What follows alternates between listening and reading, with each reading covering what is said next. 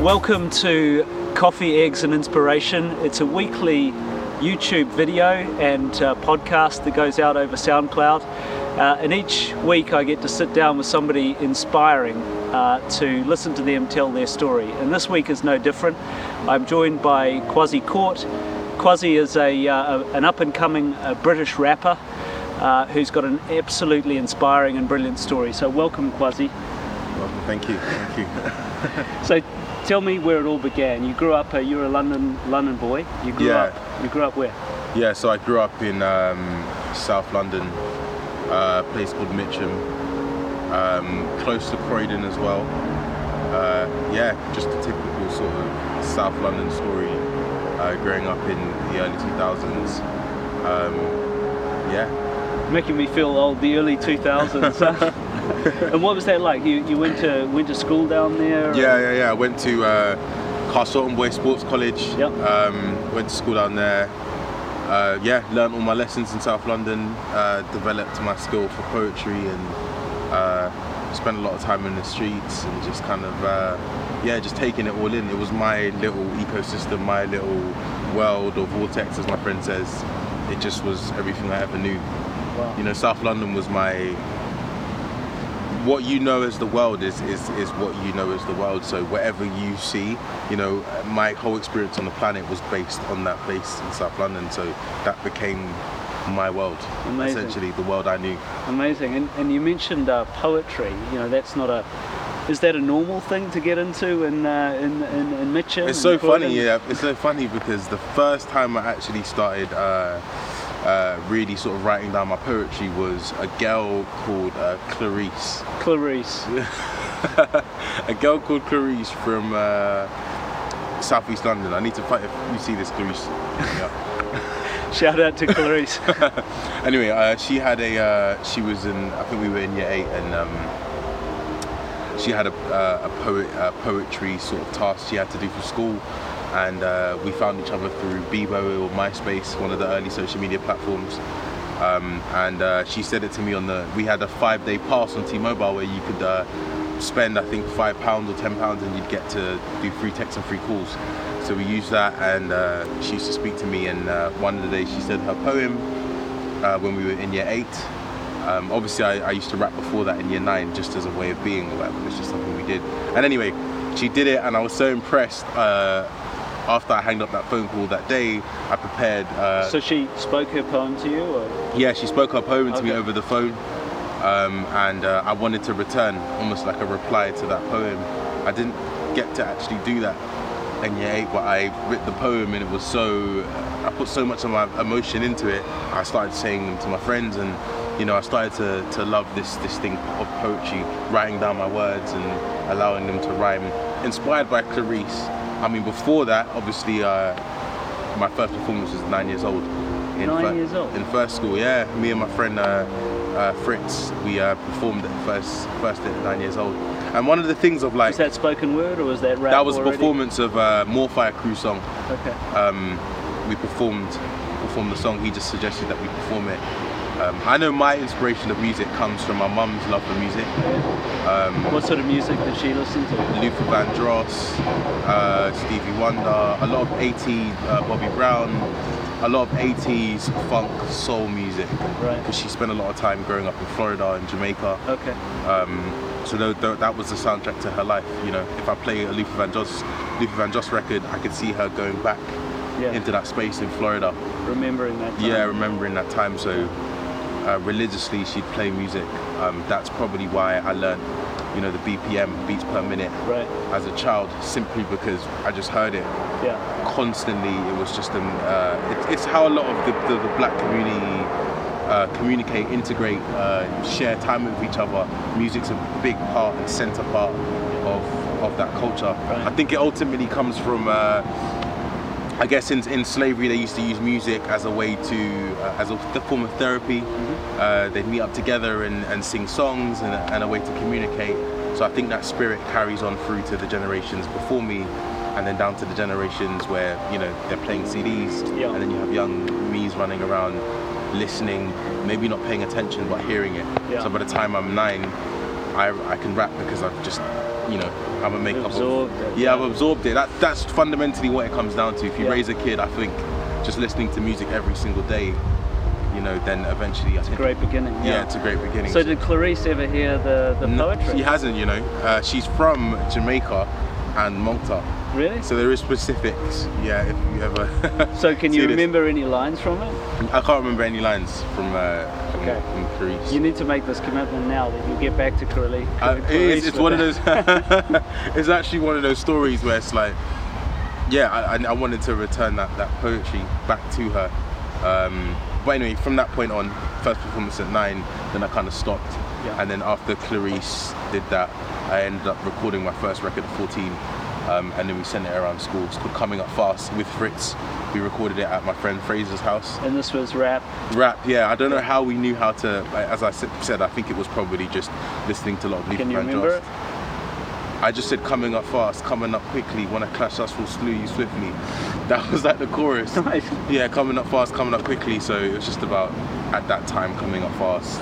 We're taking over. We're in year eight or nine, and we just. But people people loved it. You know, rapping also on that part. Rapping was. Uh, it was a part of our culture. It was the way that we communicate with each other Yeah. um, in a boys' school that we went to, and just a part of our community. It, was just always our way of uh, integrating and, and sharing our stories without really sharing our our stories. You know.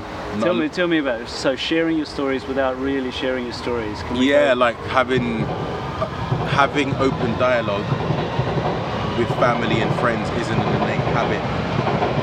Open dialogue meaning like an honest viewpoint of what we're actually going through because a lot of the time it's not what we want to really speak about. We don't want to deal with those realities. So through rap, it's kind of a cool way to, or a comfortable way of telling your story right. without having to tell your story So it's a directly safe, in safe words. way to. Yeah, because in poetry, Express, people yeah. people not only are listening to the words, but they're also going into an emotional state, which makes it easier for you to communicate the message as opposed to the talking part. It's like I'm, all I'm hearing are your words, Right. and you just take you digest the information differently. It's almost like how you know someone says "I love you" in a record as opposed to saying it in, in words. It's, it's, easier the same words, but 'cause it's a different receiving of it in it. So at the time, I didn't know that, but in looking back at it now, it was a way to exercise who you were. It was a way to communicate your, your experience uh, without having to actually do it directly. Right.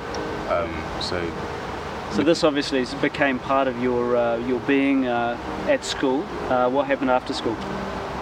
um, after school, um, sixth form, went to Graveney sixth form. Yeah.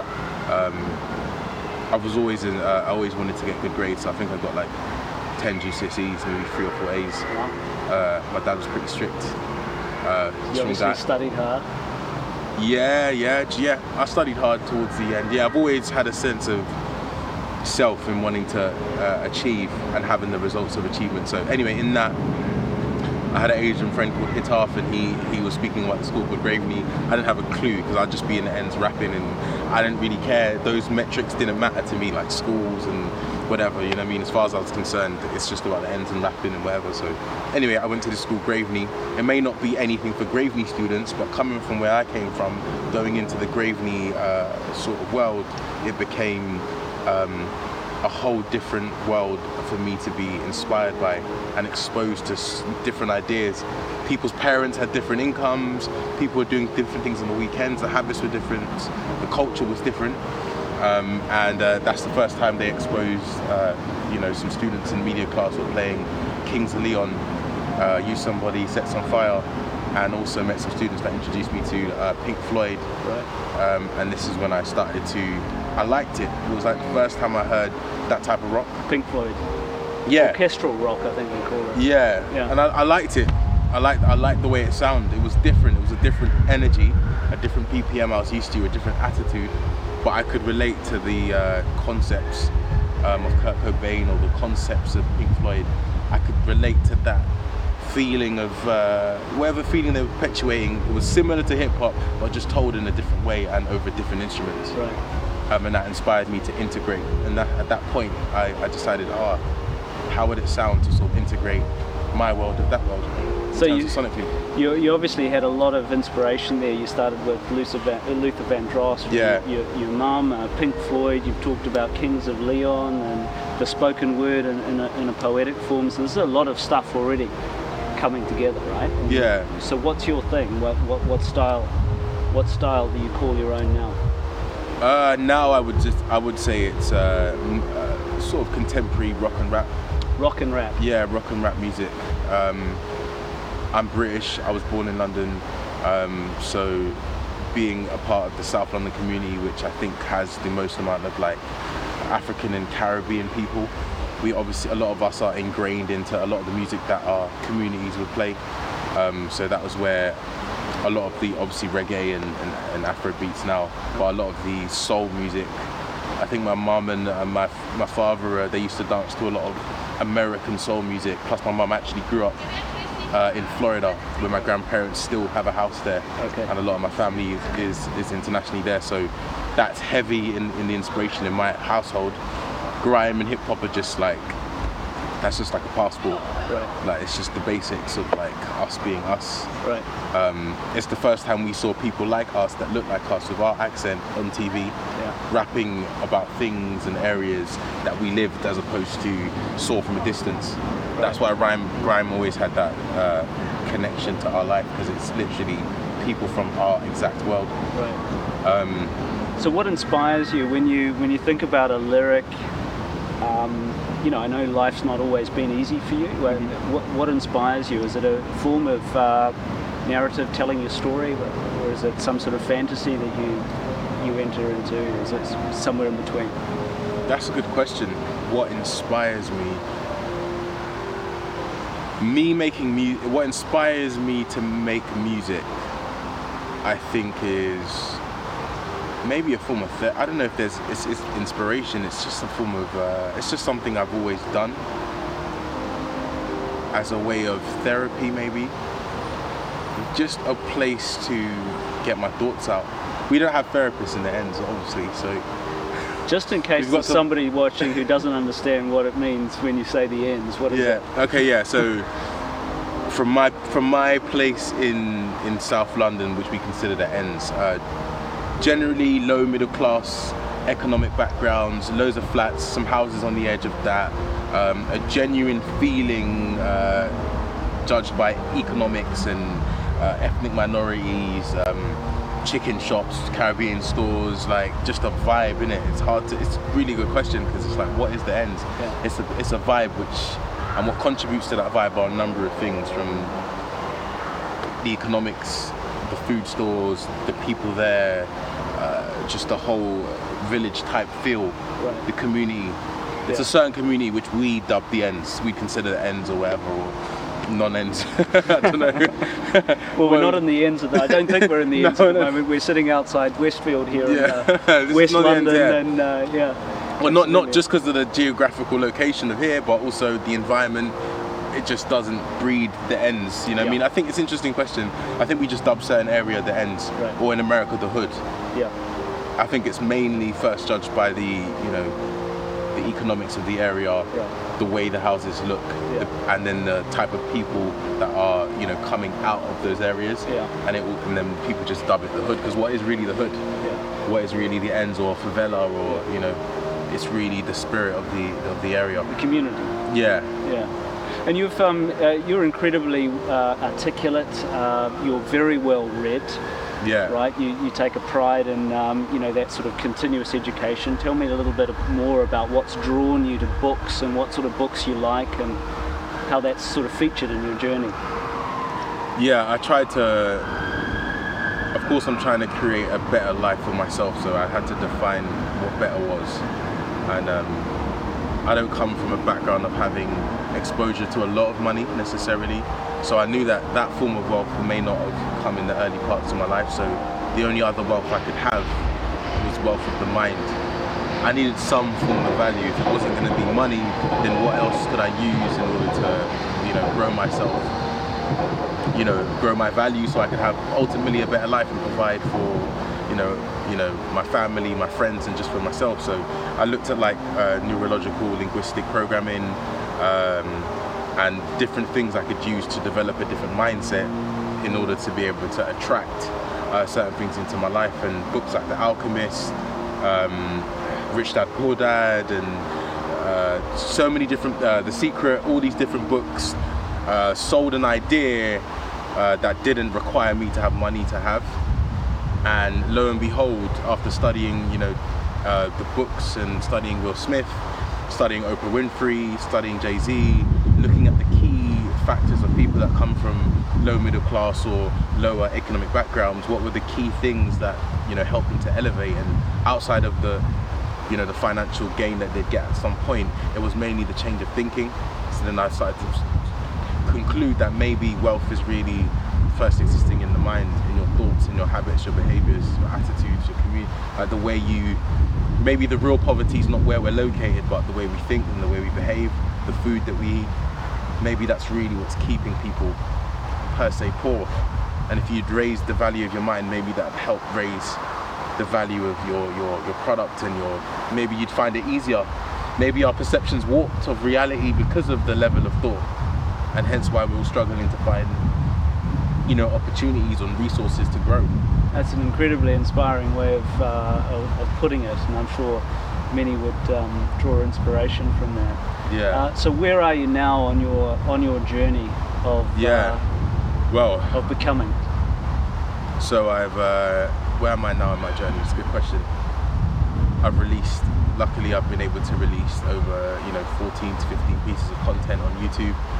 You know, I've built a decent following on, on Some of them are quite big, right? 30, 40,000 views. yeah, some yeah, yeah. That's another thing. Yeah, I, to be honest, like coming from the hip hop uh, background in the UK, I've always thought a million views or 500,000 views uh, was what was considered successful. But where I'm at now is looking at you know 40,000 people, 30,000 people, 20,000 views is enough.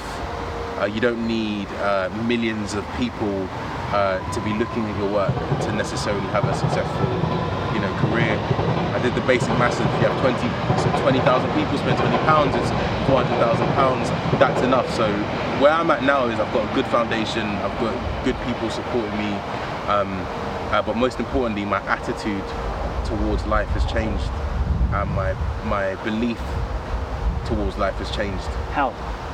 through just the realization education, self-education, and uh, really looking at things for what they are, and consciousness through some form of meditation and prayer, and just coming to a point of awareness. It's, it's really difficult to really, really kind of acknowledge why certain people are in certain situations, and ultimately, ultimately, it does come down to quality of thought which is controlled through different different means the content you, you choose to absorb in your mind Yeah. the food the food that you eat obviously some communities it's more they can subconsciously uh, be at that level of thought you know if you grow up in a certain community they're not even going to be aware of what they're not even aware of Yeah. they're unaware of how they could have been unaware You don't know what you don't know. yeah, basically, yeah. So Yeah. some people are automatically put into a space where your worst level of thought would never be as bad as someone who's eating, you know, chicken and chips. I don't even eat chicken, uh, you know, I'm vegetarian now, but eating chicken and chips every day, and that's no disrespect to people that do that, eating chicken and chips and smoking and you know, all the information we're getting is being fed to us via TV or radio. Yeah. No one's actually consciously seeking information for yourself, for that, for ourselves. So, yeah, quality quality of thought has helped me to um, even me acknowledging the, the idea of thought as a as a thing, looking at like cognitive performance. I went to like brain performance workshops and stuff like that while I was in the street. I used to go book, go on Eventbrite and book Incredible. brain. cog- I'd be the only black guy there. It's like all middle class white guys there. black guy in a tracksuit, literally there in the uh, in these uh, workshops, and I'm just there, just listening to because I, I knew that my mind was the only thing I could have. So I learned about conscious and subconscious mindset and 21 days to build a habit and different ways you could do this neuro, neurological linguistic programming or affirmations, different things to work the mind to sort of brainwash or I, I use the word brainwash, it's not the correct term, but at the time it was to brainwash my mind until it got to the point where all I believed in was believing in my success. So I couldn't think any different. Thinking yourself to a better place. Yeah. So I, I didn't want to. I didn't want to have the idea of uh, not succeeding.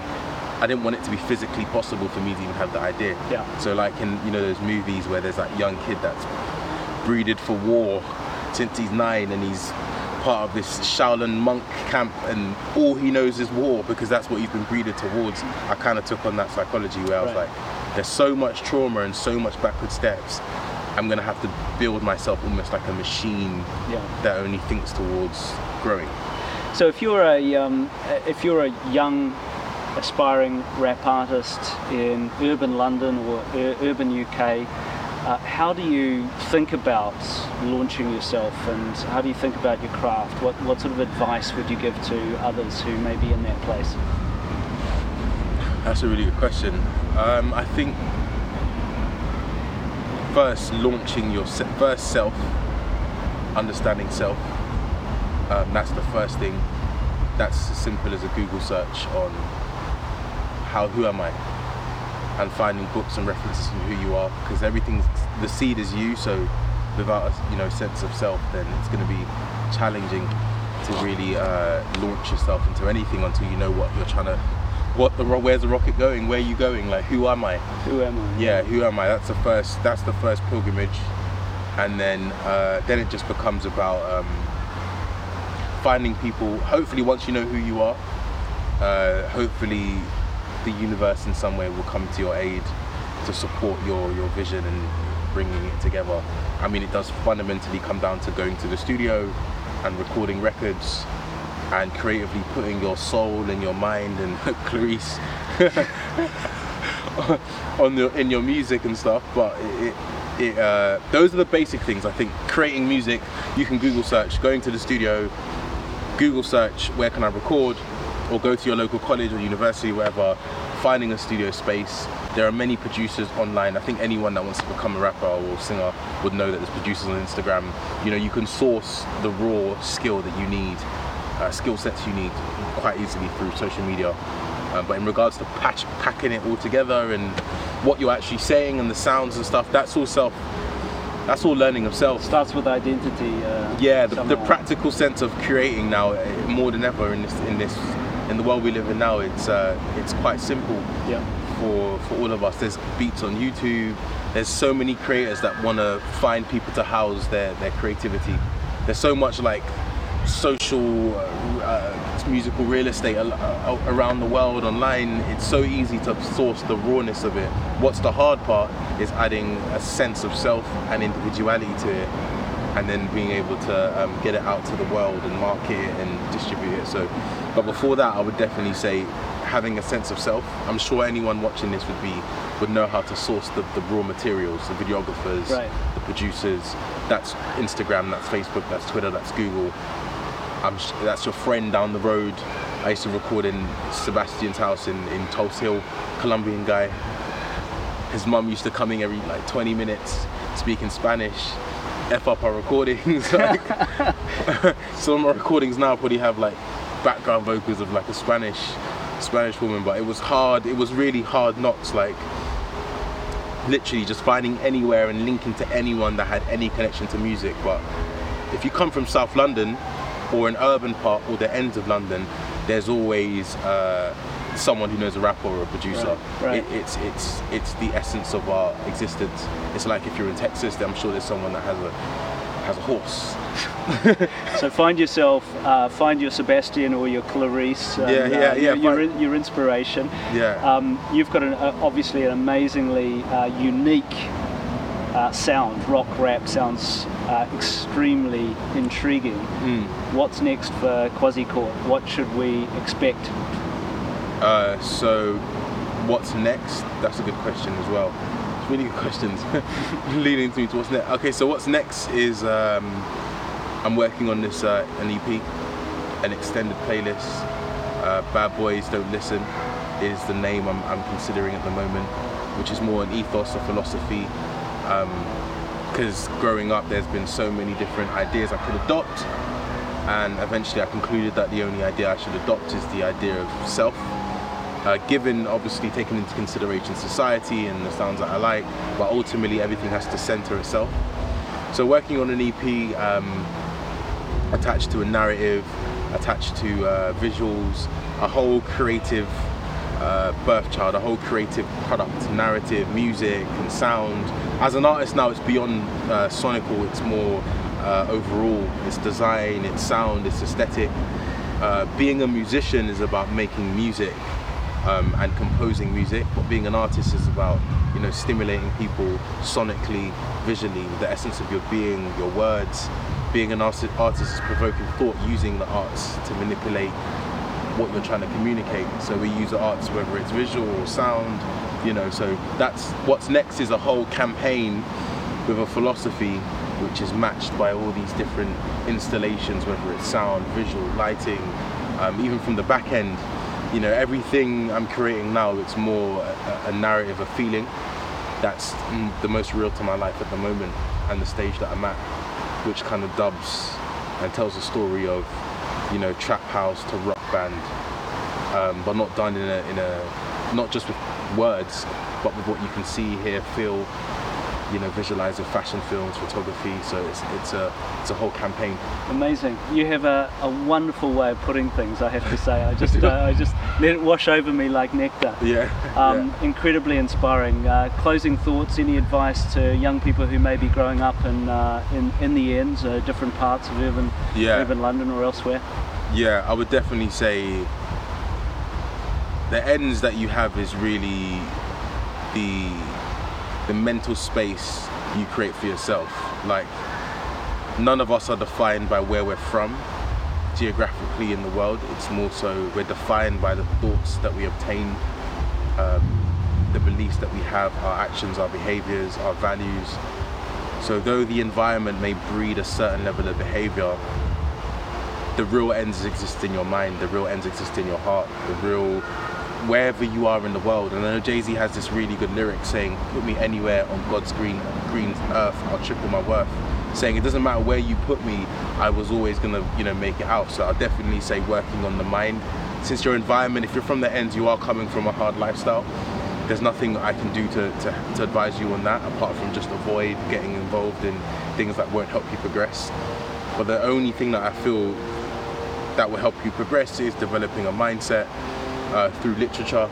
Uh, if you don't like to read, you can listen to stuff on YouTube. There's uh, Google Podcast. There's many different things. So I definitely say, um, first start with developing your mind, acknowledging where your mind's at, acknowledging what your, where your mind needs to be, um, and working on your mind, not just in terms of what you input in your mind, but your diet, all these different things. So my, my information is more just about, or my advice is more human advice.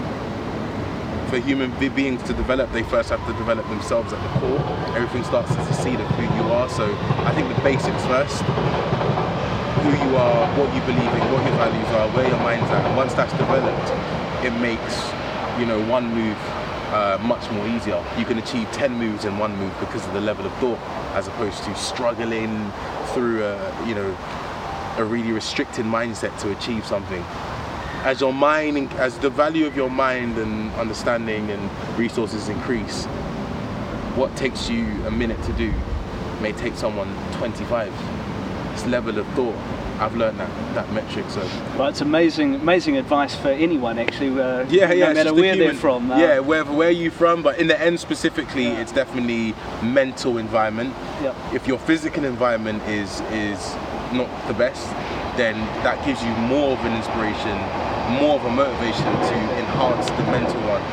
If your physical environment, you know, isn't that bad, then you're probably gonna you, you're not gonna need those level of mental extremities. You're not gonna have to maybe I don't know. I'm not from there, but you're maybe not gonna have to think on that level. You can think practically. This is what I'm trying to do, and I've got the resources, so I can just sort of walk towards what I'm doing. Obviously, a bit of hard work in terms of hours or whatever, but you're not gonna have to deal with the extremity of avoiding uh, certain drugs or violence. You know, given the circumstance, the harsher the circumstances, the higher the level of thought Yeah. has to be. That's why you can, I can see, why certain individuals come from the harshest situations, but not only come to a point of stability, but rise even beyond that. Because That for them to, of character. yeah, because what they had to develop to get out of there meant that they could go all the way to a billion. Amazing. What a what an amazing uh, uh, point to to end on. Um, I'm going to put the links to uh, Quasi's YouTube channel and Insta feed uh, below. Uh, check him out. Expect big th- things from this guy. He's uh, an inspiration. Quasi, thanks very much. Thank you, man.